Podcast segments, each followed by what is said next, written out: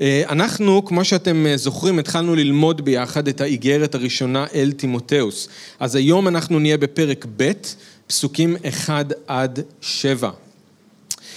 אמ, עכשיו, שני דברים כלליים, אני רק רוצה להזכיר לפני שניכנס לקטע שלנו, אבל אתם יכולים כבר לפנות לשם, השנייה לתימותאוס פרק ב', סליחה, הראשונה לתימותאוס פרק ב', פסוקים 1 עד 7. רק שיהיה לנו קצת הקשר. דבר אחד שאמרנו, זה שבאיגרת הזאת אנחנו נראה ששאול מחליף בין שני תפקידים, אם אתם זוכרים, שליח ואבא. זוכרים שאמרנו את זה ממש בהתחלה? אנחנו לפעמים נראה שהוא לובש את הכובע של השליח, אה, ואז הוא מדבר והוא מצווה בסמכות. אה, על כל מיני דברים שקשורים לקהילה. אז ראינו בהתחלה שכתוב לנו מאת שאול, שליח המשיח ישוע על פי מצוות אלוהים.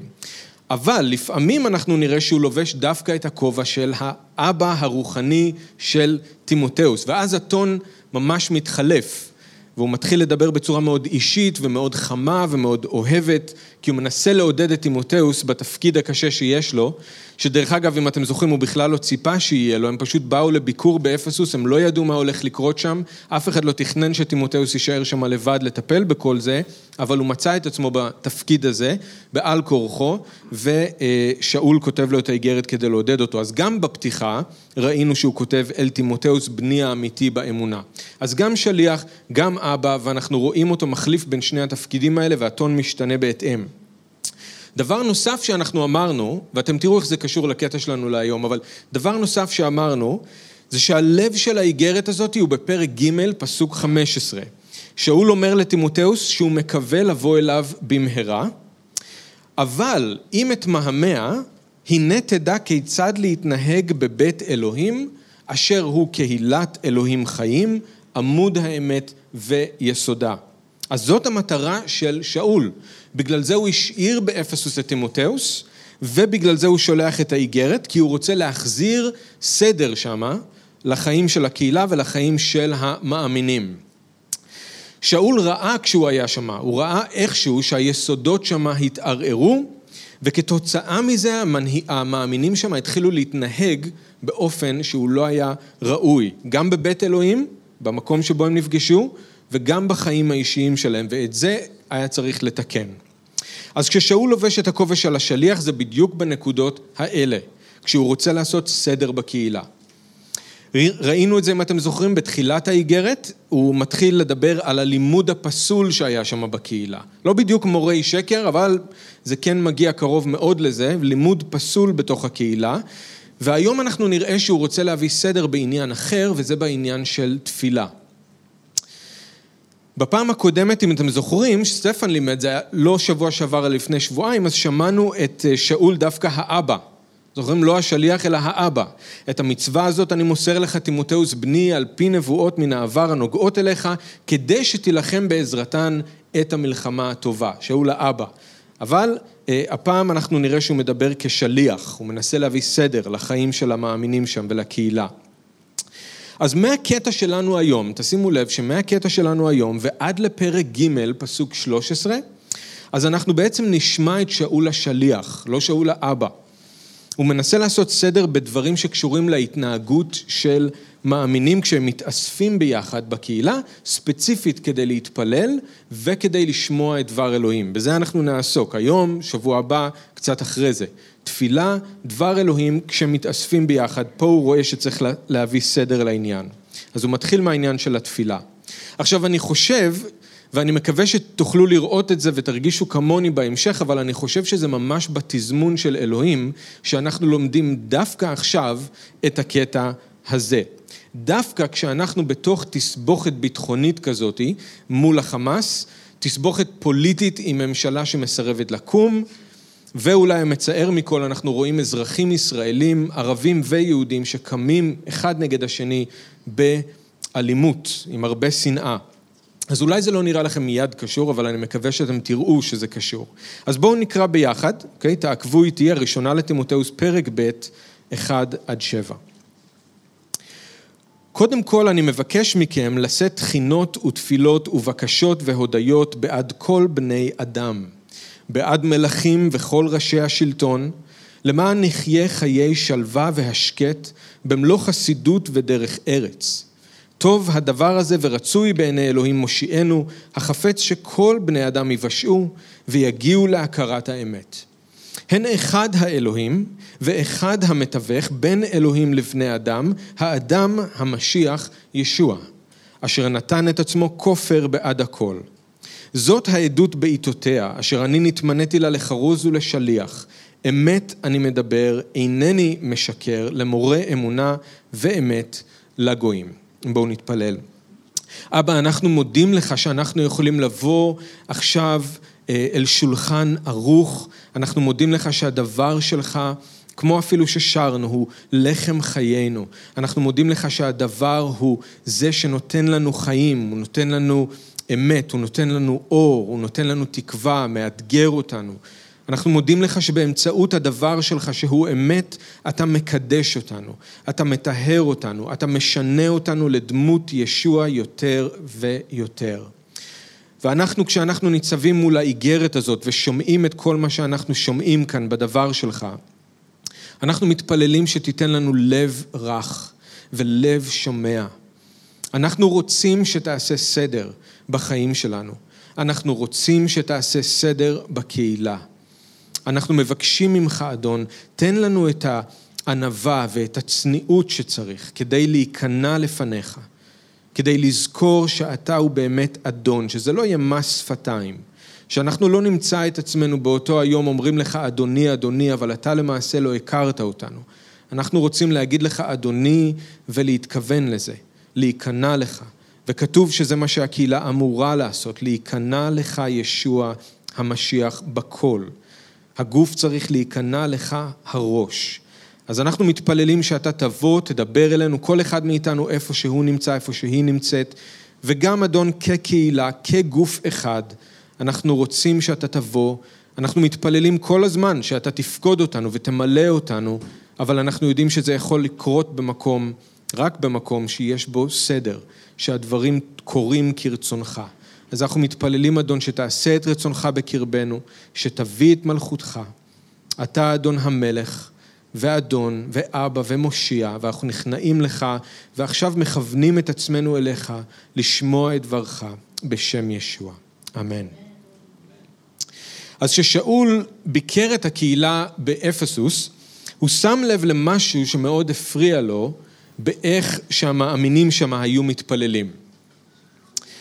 וזה הפריע לו עד כדי כך שהוא בחר לשים את זה ברשימה, במקום הראשון ברשימת הדברים שהוא אומר שחייבים לתקן, בעצם לפני כל דבר אחר.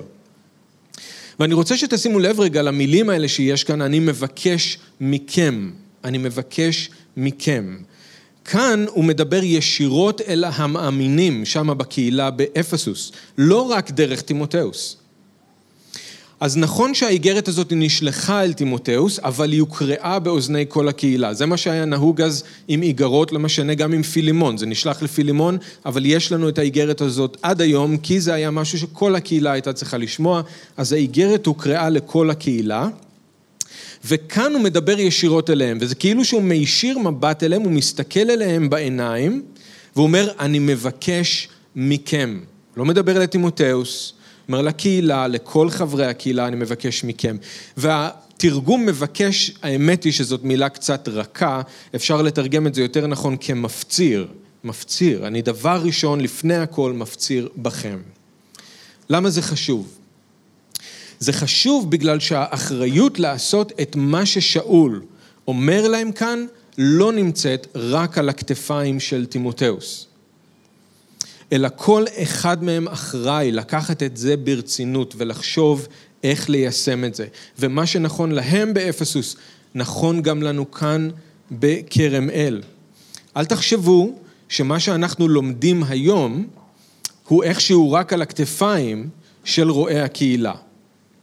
אלא זאת אחריות של כל אחד מכם וכל אחת מכן. אני מפציר בכם, הוא אומר. אוקיי? אז מה כל כך הפריע לשאול לגבי התפילה שלהם שם באפסוס? שהם לא התפללו מספיק אולי? לא, הוא לא מדבר איתם כאן על זה שהם צריכים להתפלל יותר. נראה שהם היו דווקא מתפללים כקהילה. אנחנו לא מקבלים את הרושם שהייתה איזושהי בעיה של נוכחות באספות התפילה שלהם. אפילו בקטע שנלמד בשבוע הבא, כמו שאתם יכולים להציץ בהמשך ולראות, אנחנו נראה שהגברים היו גברים שמתפללים, שזה דבר נפלא כשלעצמו. הוא לא אומר, הבעיה שלכם זה שהגברים לא מתפללים, הגברים שלכם מתפללים. אבל אנחנו נראה בשבוע הבא, הבעיה שהם היו מתפללים בנשיאת ידיים לא טהורות ועם כעס ועם מחלוקת, אבל הם היו מתפללים. בסוף האיגרת אל האפסים, אותה איגרת שאתם זוכרים ששאול שלח אליהם, בזמן שהקהילה הייתה רק בתחילת הדרך, אז הוא אמר להם בסוף בפרק ו', בכל תפילה ותחינה התפללו תמיד ברוח. ונראה שזה בדיוק מה שהם עשו, הם היו קהילה שמתפללת. לא זאת הבעיה, הוא לא אמר להם שהבעיה שאתם לא מתפללים. אולי הפריע לשאול שהם לא מתפללים כמו שצריך? אולי הם מתאספים כדי להתפלל, אבל כשהם מתפללים הם לא מתבטאים כמו שצריך? אולי הוא שם לב שהם מבקשים דברים ממניעים לא נכונים? אולי הוא הרגיש שחסרה להם תשוקה בתפילה? יכול להיות שהדברים האלה הם באמת חלק מהבעיה, אבל לא כתוב לנו שזה מה שהפריע לשאול. הוא לא ניסה ללמד אותם להתפלל יותר טוב. הבעיה באפסוס לא הייתה שהם לא התפללו מספיק, ולא הייתה שהם לא התפללו כמו שצריך. הבעיה הייתה עבור מי הם התפללו ועבור מי לא. הבעיה היא לא שלא הייתה להם רשימת תפילה, אלא שהרשימה שלהם הייתה סלקטיבית. לא כולם נכנסו לרשימה שלהם. הרשימה הייתה פתוחה לאנשים מסוימים וסגורה לאנשים אחרים, וזה הפריע לשאול מאוד, ובצדק. ועל זה אנחנו נסתכל היום. אז הקטע שלנו מתחלק לשניים. בחלק הראשון, שזה פסוקים אחד ושתיים, שאול אומר, בעד מי צריך להתפלל? בעד מי צריך להתפלל. בחלק השני, שזה שאר הקטע, הוא מנסה להסביר למה, לתת לזה איזשהו בסיס. אז אני מתחיל מהחלק הראשון, זה פסוקים אחד ושתיים. קודם כל אני מבקש מכם לשאת תחינות ותפילות ובקשות והודיות בעד כל בני האדם, בעד מלכים וראשי השלטון, למען נחיה חי... חיי שלווה והשקט במלוא חסידות ודרך ארץ. זה החלק הראשון, אומר להם בעד מי צריך להתפלל. אז ממה שכבר למדנו בתחילת האיגרת, סביר להניח שמה שקרה זה שהקהילה באפסוס כל כך הייתה עסוקה ב, אם אתם זוכרים, אגדות וסיפורים אין קץ על תולדות הדורות ובכל מיני דברים שנותנים מקום לחיטוטים ולוויכוחים, שהיא שכחה את המקום שלה בעולם. והיא שכחה שאלוהים הוא לא אלוהי האפסים בלבד, אלא אלוהי השמיים והארץ. הבעיה הייתה שהבשורה כבר לא הייתה המרכז, אם אתם זוכרים. הם דחקו את הבשורה הצידה, ובמקום זה נכנסו כל מיני דברים אחרים שגרמו לוויכוחים. המסר העיקרי כבר לא היה שהמשיח ישוע בא אל העולם להושיע חוטאים, ומה שקרה זה שכל ההתעסקות של הקהילה נהייתה פנימה. המאמינים נהיו עסוקים בעצמם. והתפילות שלהם התמקדו רק בעניינים שלהם. הם שכחו לגמרי שהסיבה שהם כאן בעולם זה להיות אור לעולם. וזה אומר גם להתפלל בעד כל בני אדם, ובמיוחד בעבור המלכים וראשי השלטון. מה זה אומר להתפלל בעד כל בני אדם? שאול לא אומר להם להתפלל ממש עבור כל איש ואישה שחיים על פני כדור הארץ בשם, זה מגוחך ובלתי אפשרי. הוא מתכוון שהם צריכים להתפלל בשביל אנשים מכל סוג, בלי יוצא מן הכלל. אם נחזור רגע לקטע שהקראתי מסוף האיגרת אל האפסים, אולי אפשר להבין מה הייתה הבעיה, ואיך הם אולי לקחו את זה למקום לא נכון. כמו שקראתי, הוא אומר להם בכל תפילה ותחינה התפללו תמיד ברוח. עכשיו ההמשך, שקדו בתפילתכם והתמידו בתחינה בעד כל הקדושים, וגם בעדי, שאול אומר, שתינתנה לי מילים ובאומץ לב אפתח פי להודיע את סוד הבשורה. אז זה נכון, הם היו צריכים באמת גם להתפלל בשביל כל הקדושים, בשביל המאמינים, וגם עבור שאול, אבל זה לא היה אמור להסתכם בזה. הם היו אמורים להתרחב בתפילות שלהם הרבה מעבר לקדושים ולשאול. אז שאול מנסה עכשיו לעורר אותם ולהחזיר אותם לקריאה שלהם, הוא מזכיר להם שיש להם אחריות כלפי כל בני האדם, והם צריכים להתפלל בעד כל בני אדם. וזאת תזכורת כל כך חשובה גם לנו בכרם אל. לנו כקהילה יש חובה, תקשיבו, לא רק לאחים ולאחיות שלנו באדון, אלא גם לכל אדם. להתנהג בענווה עם כל אדם, טיטוס ג' 2. לאהוב כל אדם, הראשונה לתסלוניקים ג' 12. לבקש את הטוב בעיני כל אדם, ועד כמה שהדבר בידינו לחיות בשלום עם כל אדם, רומים י"ב 17 ו-18. נועם התנהגותנו צריך להיוודע לכל אדם, פיליפים ד' 5, וכמו שאנחנו לומדים כאן היום, אנחנו גם צריכים להתפלל. בשביל כל אדם, כל בני האדם. תראו, זה חשוב שאנחנו מתפללים אחד עבור השני, לרפואה, לברכה במקום העבודה, להגנה, לכוח ברוח להילחם נגד החטא, להכוונה של האדון, להצלחה במבחנים. הכל טוב והכל נכון, אבל, אבל, זה קטן מדי וזה צר מדי, ואסור שזה יעצור שם. אסור לנו להפוך להיות קהילה שעסוקה רק בעצמה, שדואגת רק לעצמה, שמתפללת רק בשביל עצמה. ההתעסקות העצמית הזאת, בסוף, אתם יודעים מה היא עושה? היא מכווצת את הלב, והיא מצמקת את האמונה. היא מגבילה את הראייה, ובסוף היא גם תגרום לנו לקרוס מבפנים, ולא יהיה יותר שום סיבה לקיום שלנו. למה? כי הקהילה זה לא מועדון חברים אקסקלוסיבי ויוקרתי שקיים כאן רק למען עצמו, ממש לא. זאת קהילת אלוהים חיים, שבנויה על הסלע ושנמצאת במלחמה נגד שערי שאול יום-יום. הקהילה היא מוצב, היא לא מבצר, והיא לא סתם מוצב, היא מוצב חודר. דרך הקהילה אלוהים רוצה להאיר את האור שלו לעולם, הוא רוצה, רוצה להושיע אנשים ממוות ומחטא. הקהילה, אתם ואני, אנחנו השאור שמחמיץ את העיסה. אנחנו המנורה שמאירה לכל באי הבית.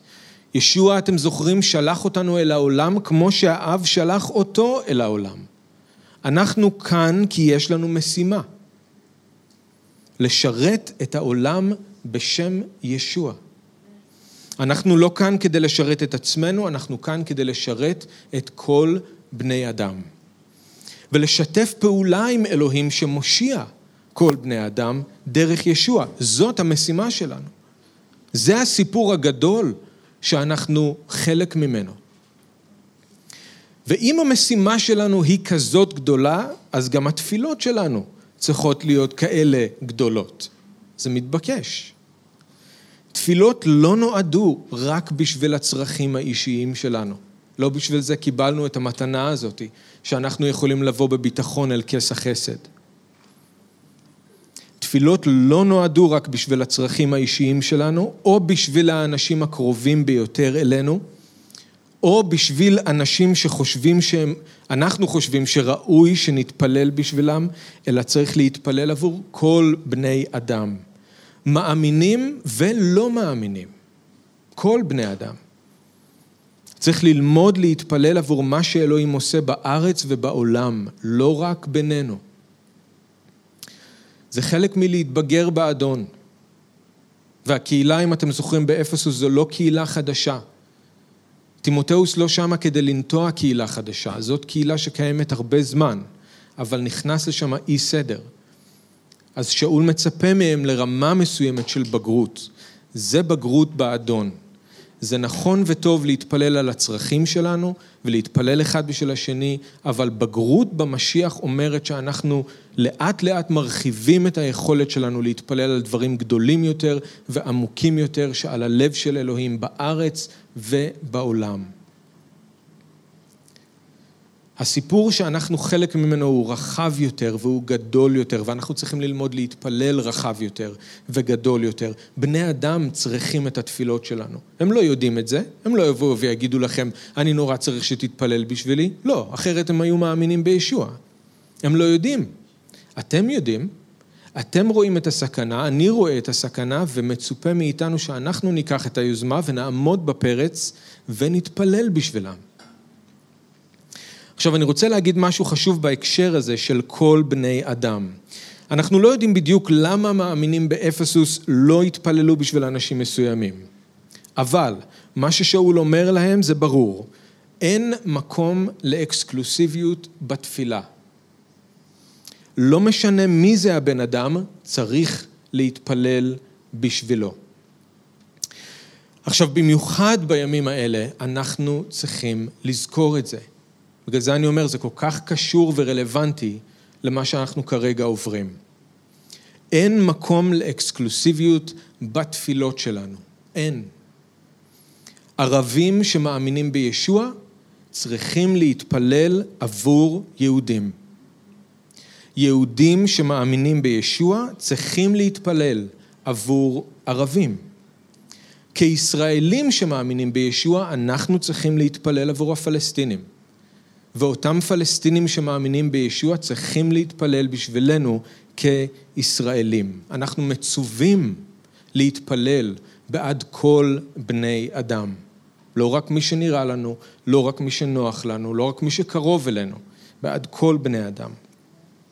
עכשיו, אולי גם לכם יש רשימה של אנשים שנוח לכם להתפלל עבורם, אולי יש לכם גם רשימה שחורה של אנשים שלא נכנסים לתפילות שלכם. זה אתגר. ימנים, שמאלנים, שחורים, לבנים, עשירים, עניים. אולי זה אנשים שפגעו בכם, או באנשים אחרים. בשביל מי קשה לכם להתפלל? דבר אלוהים ברור. כולנו צריכים לשאת תחינות ותפילות ובקשות והודיות בעד כל בני אדם, בלי יוצא מן הכלל.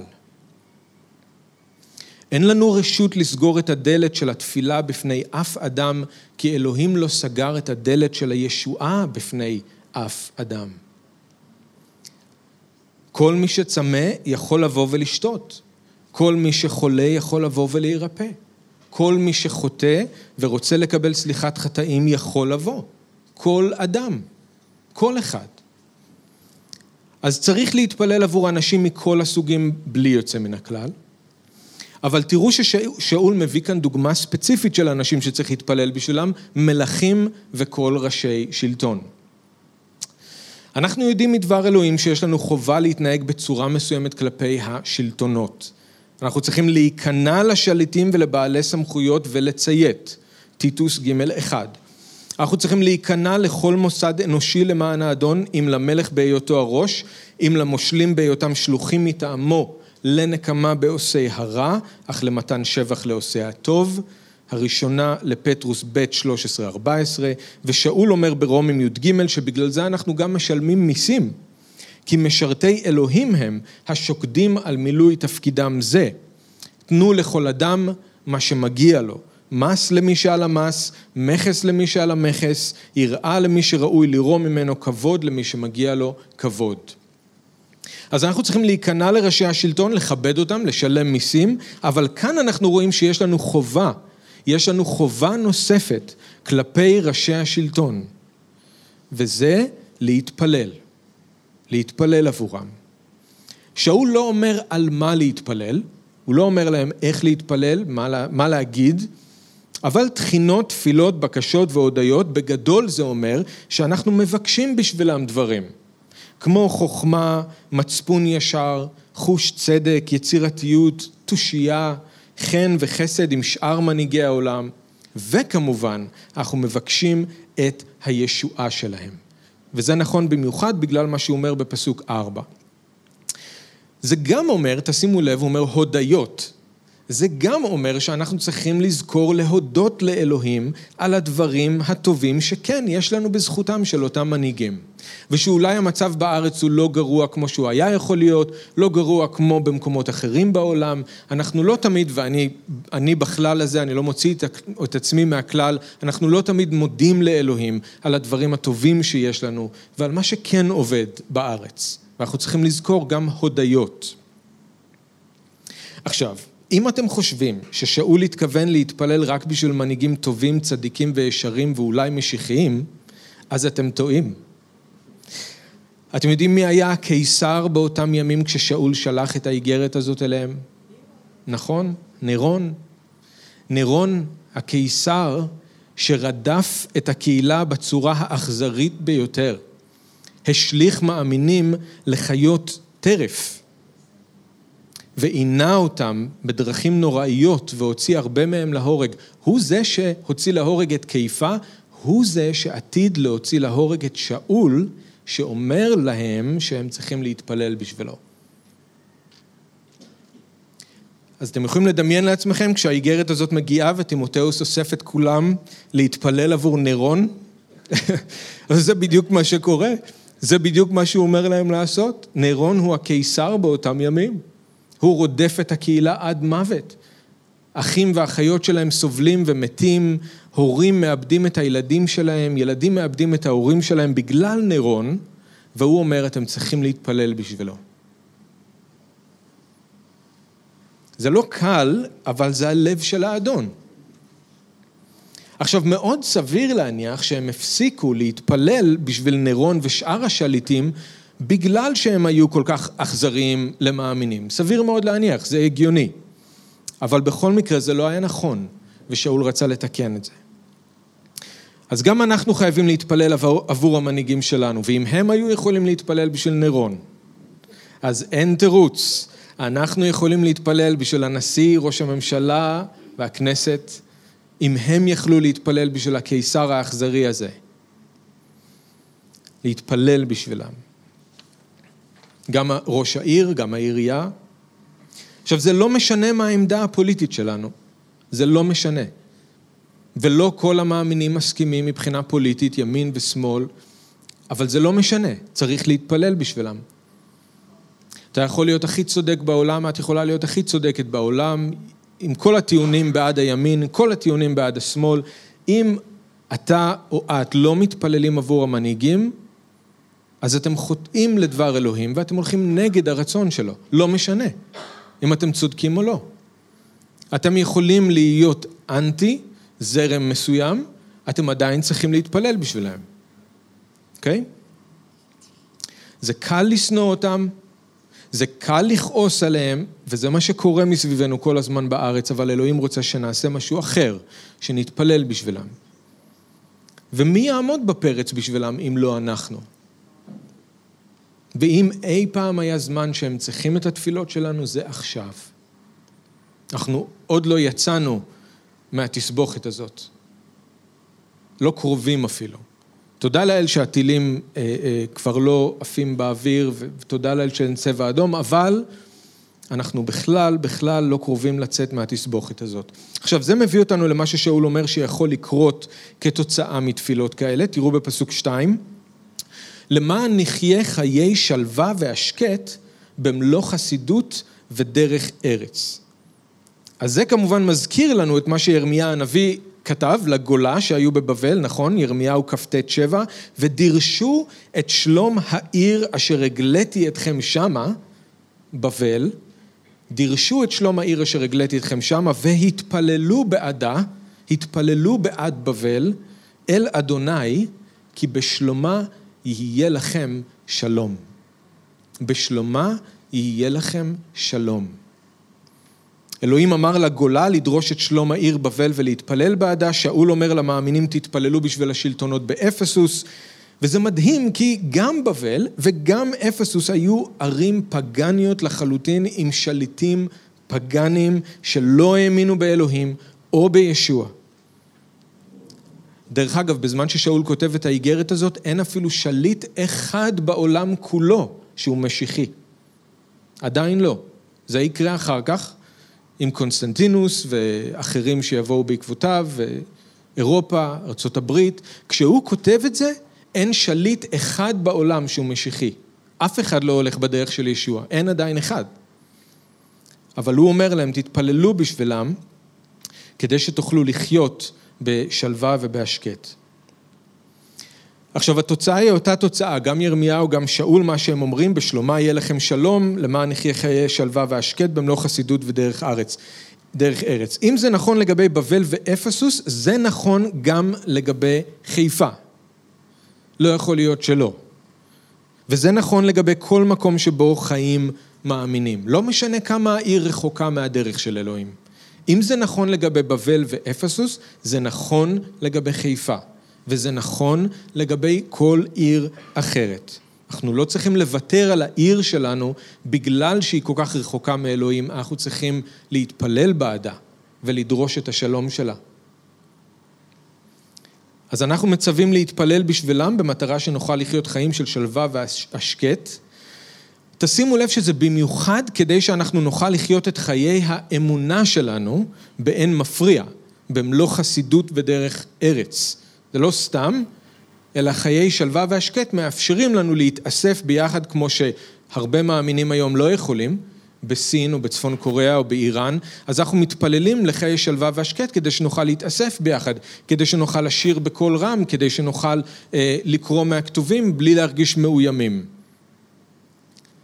עכשיו, אני לא רוצה שנפספס את זה, יש כאן משהו מאוד מיוחד, אני לא רוצה שנפספס את הקשר הזה בין התפילות של המאמינים שימו לב, הקשר שבין התפילות של המאמינים לבין המצב בארץ או בעיר. שאול אומר, תתפללו כדי שיהיה שלום. כמו שירמיה קשר בין התפילה לבין השלום של בבל. עכשיו, אני מבין מזה שלתפילות, לתפילות של המאמינים יש כוח לשנות את האווירה בעיר. או אפשר להגיד את זה אחרת, אלוהים רוצה להביא שלום לעיר, אבל הוא רוצה לעשות את זה דרך התפילות של הילדים שלו, של המאמינים. אז דרך התפילות שלנו, אלוהים יכול להשכין שלום בעיר. אחרת אני לא מבין את החיבור הזה ששאול עושה כאן בין שני הדברים, אם זאת לא המשמעות. אבל נראה לי שזאת המשמעות הפשוטה של הדברים. יש כוח לתפילות של המאמינים, לשנות את האווירה בעיר. מאווירה של אלימות, שנאה, מלחמה, סערות, כל מיני, למקום של שלווה והשקט, כדי שאנחנו יכולים לחיות במלוא חסידות ודרך ארץ. הוא לא אומר להם פה, ואני לא נכנס לוויכוח אם כן או אם לא, הוא לא אומר להם פה להיכנס לוויכוחים פוליטיים, תנועות חברתיות, הפגנות. הוא אומר, מה שיכול להביא את השלום והשלווה לעיר שלכם, זה התפילות שלכם בעד השליטים וראשי השלטון ובעד כל אדם. אז דרך התפילות שלנו אלוהים יכול להשכין שלום בעיר. עכשיו, אם זה נכון, ואני חושב שכן, אז אני גם מבין מזה שאולי אם אין חיים של שלווה והשקט, אולי זה כי המאמינים לא מתפללים עבור השלטונות. אוקיי? Okay? אם אין בעיר חיים של שלווה והשקט, אם יש אלימות ושנאה ומלחמה, אז אולי זה כי המאמינים לא מתפללים בשביל השלטונות. אין לכם כי אתם לא מבקשים, כמו שיעקב אומר. עכשיו, כמובן שאנחנו מבינים שאלוהים הוא חופשי והוא ריבון, זה לא ששאול מנסה לייצר כאן איזושהי נוסחה, אם מאמינים מתפללים, אז תמיד בהכרח יהיה שלום ושקט, ואם אין שלום ושקט, אז זה בהכרח כי הם לא יתפללו, לא לזאת הכוונה. אבל אני חושב שמה ששאול אומר כאן, כן צריך לעורר בנו את השאלה, ואני מזכיר לכם, זה לא על הכתפיים של רועי הקהילה בלבד.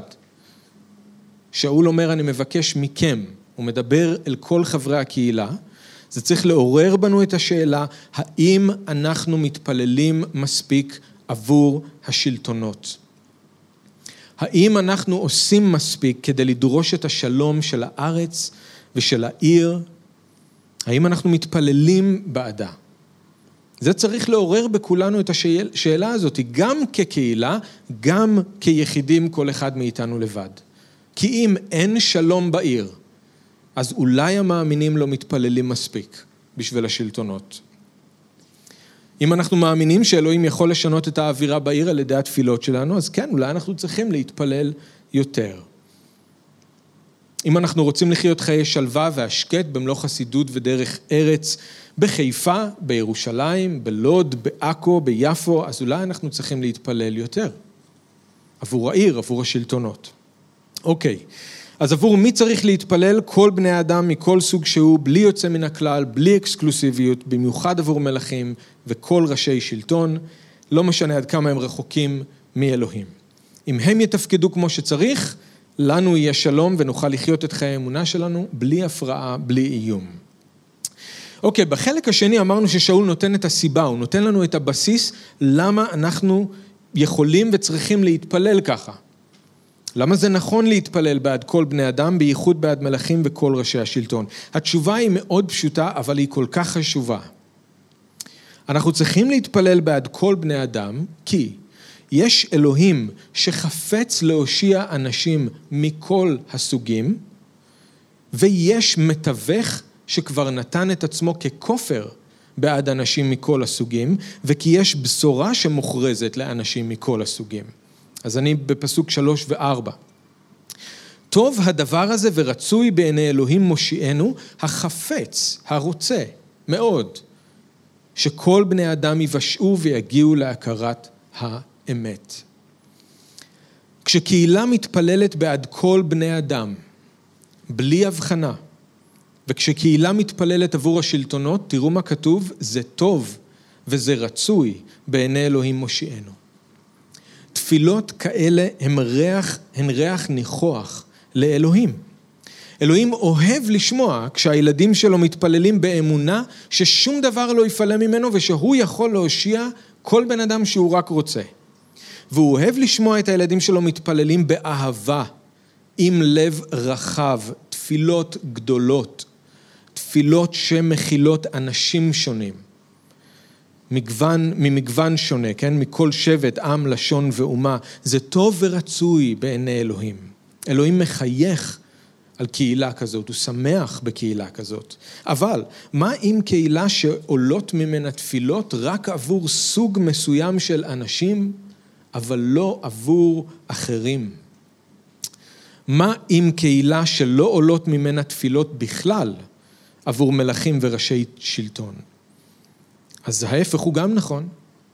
זה לא ריח ניחוח בשביל אלוהים, זה לא טוב וזה לא רצוי בעיניו. אלה תפילות של חוסר אמונה, כאילו שהיד של אלוהים קצרה מלהושיע אנשים מסוימים. אלה תפילות של חוסר אהבה, שבאות מלב קטן ומכווץ שלא יכול להכיל אנשים, בני אדם, שונים ממנו. וזאת הייתה הבעיה באפסוס. הלב שלהם התכווץ, ובגלל זה התפילות שלהם התכווצו. הלב שלהם התכווץ, ובגלל זה התפילות שלהם התכווצו.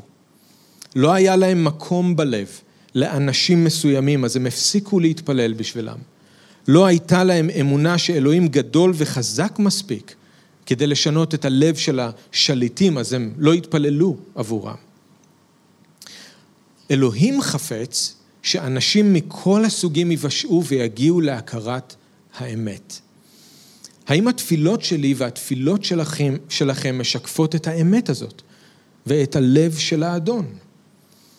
האם הלב שלנו רחב או שהוא צר? אתם יודעים איזה שיר שרים לישוע בשמיים? ראוי אתה לקחת את הספר ולפתוח את חותמיו, כי אתה נשחטת ובדמך קנית לאלוהים מבני כל שבט ולשון, מכל עם ואומה, ועשית אותם ממלכת כהנים לאלוהינו וימלכו על הארץ. וזה מביא אותנו לפסוק חמש ושש, תסתכלו. לא רק שאלוהים רוצה שאנשים מכל הסוגים יבשעו, זאת גם הסיבה שישוע בא להיות מתווך ולתת את עצמו כופר בעד הכל. הן אחד האלוהים ואחד המתווך בין האלוהים לבני האדם, האדם המשיח ישוע, אשר נתן את עצמו כופר בעד הכל. בין אלוהים האחד לבין בני אדם עומד ישוע, שהוא עצמו אלוהים ואדם, והוא מתווך בין שניהם, ורק הוא יכול, כי רק הוא כאדם נתן את עצמו כופר באדם. אבל תשימו לב איך ישוע מתואר כאן, האדם המשיח ישוע. האדם המשיח ישוע. זה תיאור מאוד יוצא דופן, אבל שאול בכוונה מנסח את זה ככה, ולא היהודי המשיח ישוע, או המלך המשיח ישוע, או הצדיק המשיח ישוע. כל הדברים האלה נכונים, אבל שאול רוצה להדגיש שישוע הוא פשוט מאוד אדם בצורה הבסיסית ביותר והאוניברסלית ביותר. הוא נציג של כל אדם, של כל איש ואישה בלי יוצא מן הכלל, בלי קשר לצבע, העור, או למבנה הגוף, או לתרבות. הוא אדם, וכל אדם יכול למצוא בו ישועה. הדברים האחרים הם נכונים לגבי ישוע, אבל שאול אומר שהוא פשוט מאוד אדם. הוא אלוהים, אבל הוא אדם, בצורה האוניברסלית ביותר של המילה. עכשיו, תשימו לב בעד מי הוא נתן את עצמו ככופר? בעד הכל. כל אדם מכל סוג שהוא יכול לבוא דרכו, דרך ישוע לאלוהים. הוא לא נתן את עצמו ככופר רק עבור סוג מסוים של אנשים. אלא בעד הכל. אז תפילות בעד כל בני אדם הן לא תפילות לחינם, כי ישוע כבר נתן את עצמו כופר בעד הכל. אי אפשר, אי אפשר מראש לדעת מי יאמין ומי לא יאמין, מי ייוושע ולא ייוושע. אולי זה כן יהיה ראש הממשלה, אולי זה כן יהיה מנהיג חמאס, אולי זה כן יהיה השכן בבניין שלי. אני לא יכול לדעת מראש.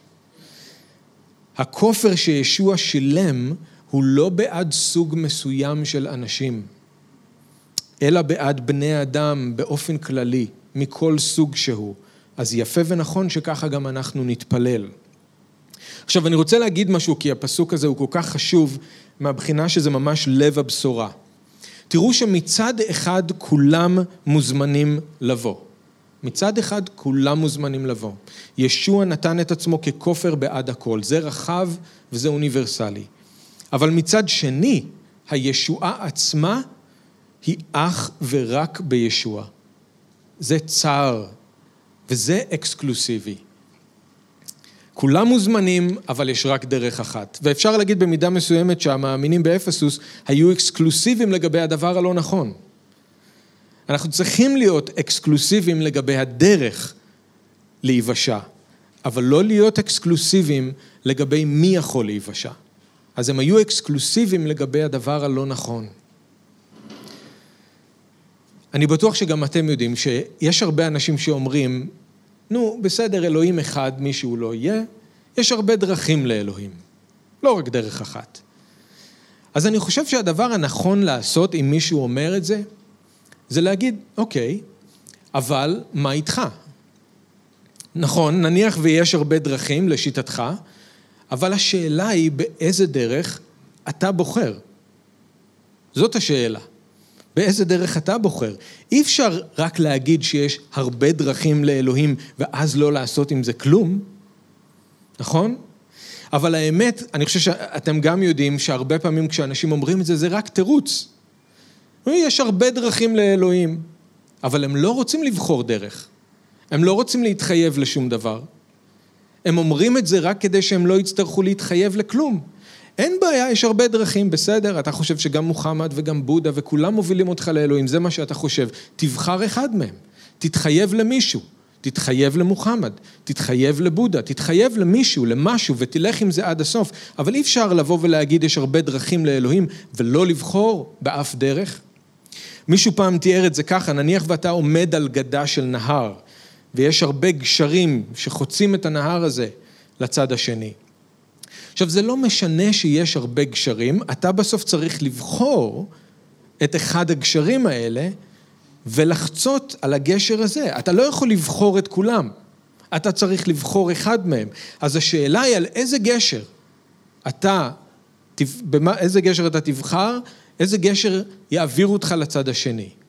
זה לא משנה, זה לא פתרון לבוא ולהגיד יש פה הרבה גשרים שמובילים לצד השני של הנהר. באיזה גשר אתה רוצה לבחור? ואז השאלה הבאה היא, איך אתה יודע בוודאות שהגשר הזה לא יקרוס תחתיך באמצע הדרך? כי אם אתה כבר בחצי הדרך והגשר קורס, אז זה מאוחר מדי. אז אתה צריך לבחור בגשר אחד כדי לחצות את הנהר, אבל לפני שאתה דורך על הגשר הזה, כדאי שאתה תדע במאה אחוז שהגשר הזה יכול להחזיק אותך גם באמצע הדרך. כי אם זה יקרה באמצע הדרך שהגשר יקרוס, אין אף אחד שיכול להציל אותך ואתה נופל אל תוך המים. אז אולי יש הרבה גשרים שמתיימרים להעביר לצד השני, אבל יש רק גשר אחד שבאמת יכול להביא אתכם לצד השני, וזה ישוע. ואנחנו יודעים את זה כי ישוע לא נשאר בקבר. הוא קם מן המתים, והוא התגלה לתלמידים שלו. הוא הראה להם שהוא חי. הוא הראה להם שהוא ניצח את המוות. הוא עבר לצד השני, ואז הוא עצמו הפך להיות הגשר. כל אחד יכול לעבור לצד השני בוודאות עם ישוע. ישוע אמר, אני הדרך, האמת והחיים, ואין איש בא אל האב, אלא דרכי. אז אני מציע לכל אחד שרוצה להגיד, יש הרבה דרכים לאלוהים, יש הרבה גשרים שיכולים לחצות, להעביר אותי כאן לצד השני של הנהר. אני מציע לכל אחד שאומר את זה, לחשוב טוב מאוד לפני שהוא בוחר בגשר שהוא דורך עליו, או בדרך הזאת שהוא שם בה את הביטחון שלו, לוודא איכשהו שזה באמת יכול להביא אותו לצד השני. והאמת היא שאין אף אחד שיכול להבטיח שזה יביא לצד השני, חוץ מישוע. אף אחד לא חזר משם והוכיח שזה ככה. יש מתווך אחד בין אלוהים לבין בני אדם, ותקשיבו, בין אלוהים לבני אדם לא עומד אף רב. אף רב לא יכול לתווך בין אלוהים לביניכם. אין קדושים בין אלוהים לבין בני אדם, אף קדוש לא יכול לתווך ביניכם לבין בני אדם, אף רב, אף כומר, אף הורה, אף רועה קהילה. יש רק מתווך אחד שעומד בין אלוהים לבין בני האדם, וזה ישוע המשיח. אך ורק הוא. אף אחד אחר לא. אף אחד אחר לא. רק הוא יכול להושיע. דבר אחרון, יש אלוהים שחפץ להושיע אנשים מכל הסוגים. יש מתווך שכבר נתן את עצמו ככופר בעד אנשים מכל הסוגים. יש גם בשורה שמוכרזת לאנשים מכל הסוגים, וזה בפסוק שש, סוף פסוק שש ואז שבע. שאול אומר על הדברים שהוא אמר עד עכשיו, זאת העדות בעיתותיה, אשר אני נתמניתי לה לכרוז ולשליח, אמת אני מדבר, אינני משקר, למורה אמונה ואמת לגויים. אז תפילות כאן, בהיבט הזה, תפילות בעד אנשים, לישועה של אנשים מכל הסוגים, זה שיתוף פעולה עם עבודת הבשורה בשטח. שאול קיבל משימה להביא את החדשות הטובות על ישוע, לא רק לקבוצה מסוימת של אנשים, אלא לכולם. לכולם. כשכתוב פה למורה אמונה ואמת לגויים, המילה לגויים זה טון אתנון. אנחנו מקבלים את המילה אה, קבוצות אתניות, אנחנו מכירים את המילה אתני, זה, זה לא רק גויים, אולי יכול לבלבל שכתוב כאן גויים, זה לא גויים, אלא עמים, עמים, קבוצות אתניות. הבשורה נועדה לאנשים מכל הסוגים ולא רק לאנשים מסוימים. לא רק לקבוצה מסוימת. אז כשאנחנו מתפללים עבור ישועה כזאת לאנשים מכל הסוגים, אנחנו משתפים פעולה עם עבודת הבשורה. תפילות גדולות ורחבות עבור ישועה של אנשים כאלה, מכל הסוגים. אני חושב שזה גם נפלא ששאול מבקש מהם, מפציר בהם, להתפלל לישועה. למה? בגלל שהוא עצמו אומר כאן, כמו שקראתי עכשיו, הוא נתמנה לכרוז ולשליח, למורה אה, אמונה ואמת לגויים. אבל הוא אומר, זה לא מספיק. אני יוצא לשטח ואני מכריז ואני מלמד, מבשר. זה לא מספיק. אני צריך את התפילות שלכם. אני צריך שאתם תתפללו. אנשים נושעים לא רק כי הם שומעים את הבשורה, אלא כי יש אנשים אחרים שמתפללים בשבילם. ושאול אמר, כן, אני נתמניתי להיות כרוז ושליח ומורה, אבל אני צריך שאתם תתפללו לישועה של האנשים, של כל בני האדם. אני חושב שזה נפלא. אז זהו, לסיכום, בעד מי אנחנו צריכים להתפלל? בעד כל בני האדם, מכל סוג שהוא, בלי יוצא מן הכלל, ובעד מלכים וכל ראשי השלטון. למה?